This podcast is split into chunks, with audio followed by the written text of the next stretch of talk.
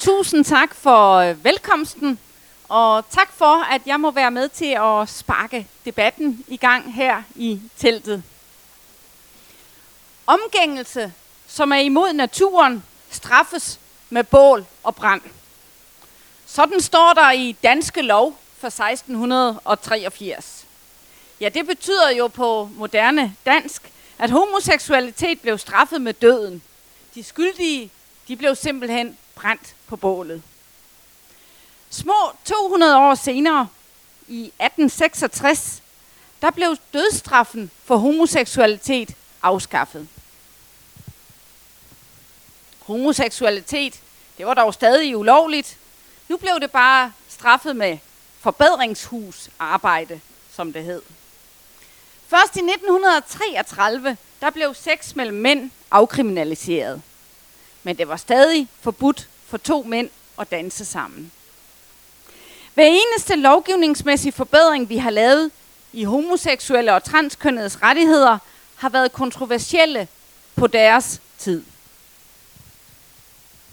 Sådan var det, da Danmark blev det første land til at vedtage en lov om registreret partnerskab. Da Danmark blev det første land til at anerkende to juridiske forældre af samme køn.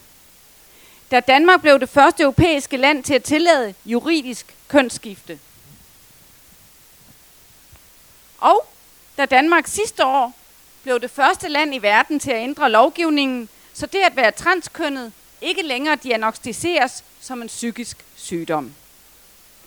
Men det er jo som om, at de ting bliver mindre og mindre kontroversielle og bredere og bredere accepteret, som tiden går. Og heldigvis for det. Rundt omkring i verden er det som om, tiden ikke rigtig er gået. Som om vi stadig er i 1683.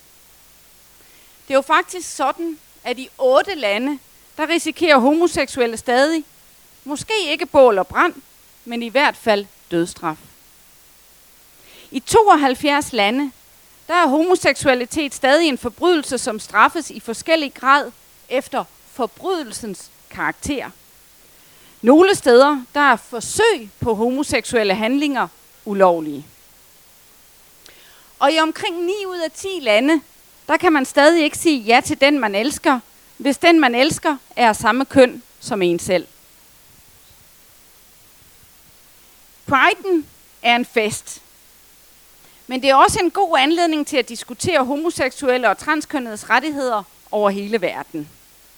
Og til at minde hinanden om, at et liv som homoseksuel eller transkødet, transkønnet mange steder langt fra er en fest. I Danmark der har vi gennem lang tid ført en målrettet kampagne for at få en plads i FN's menneskerettighedsråd. Og som det ser ud nu, så er chancerne rigtig gode for, at vi får en plads. Medlemskabet af Menneskerettighedsrådet, ja, det vil give os mulighed for at skubbe på udviklingen i de lande, hvor homoseksuelle og transkønnede ikke har de samme rettigheder som andre mennesker. Det gælder især i Afrika, Mellemøsten og Asien. Men vi skal jo ikke længere end til vores naboer i EU for at finde ellers moderne lande, hvor ægteskab mellem to personer af samme køn stadig er forbudt, eller hvor de for eksempel ikke kan få lov til at adoptere.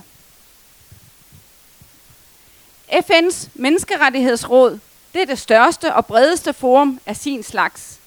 Der har vi faktisk muligheden for at nå hele verden. Men vi har også vores egne problemer, både i Danmark og i Norden.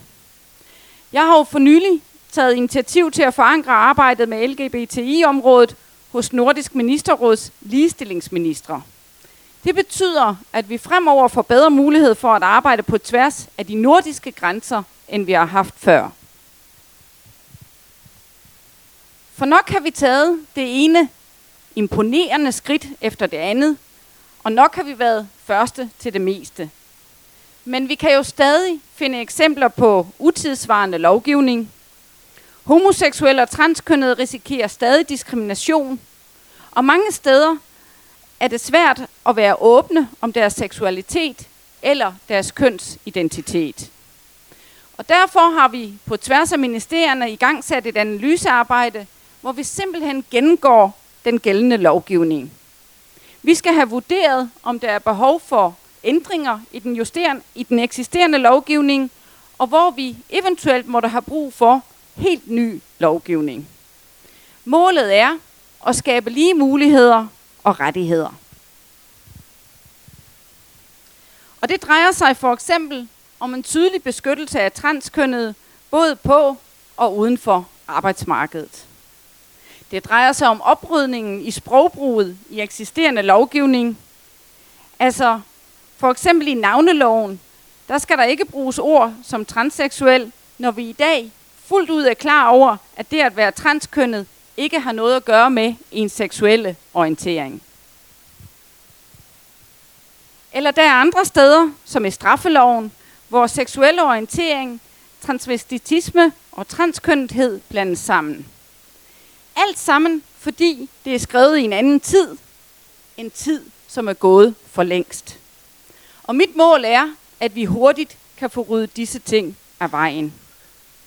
For nok er vi på mange måder et forbillede, og vi kan pege på mange lande rundt omkring i verden, hvor homoseksuelle og transkønnede stadig skal frygte bål og brand. Men så længe vi ikke er i mål herhjemme, så må vi også lægge vores kræfter her. Og over de næste dage, der kommer dette telt jo til at lægge du til 26 forskellige debatarrangementer.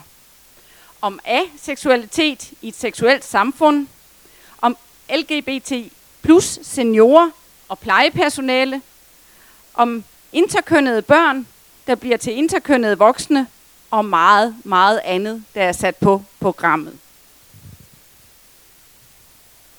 Det er de åbne og nogle gange svære debatter, der har gjort det muligt at ændre holdninger og derefter få ændret lovgivning.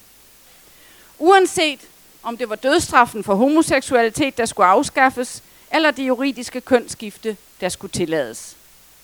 Så derfor vil jeg ønske jer rigtig god fornøjelse med alle de debatter, der nu kommer til at foregå, både her i teltet, men jo også mange andre steder i byen. Og jeg vil det hele taget ønske jer alle sammen en rigtig god Pride-uge og god fornøjelse med alle de aktiviteter, I deltager i. Tak for ordet.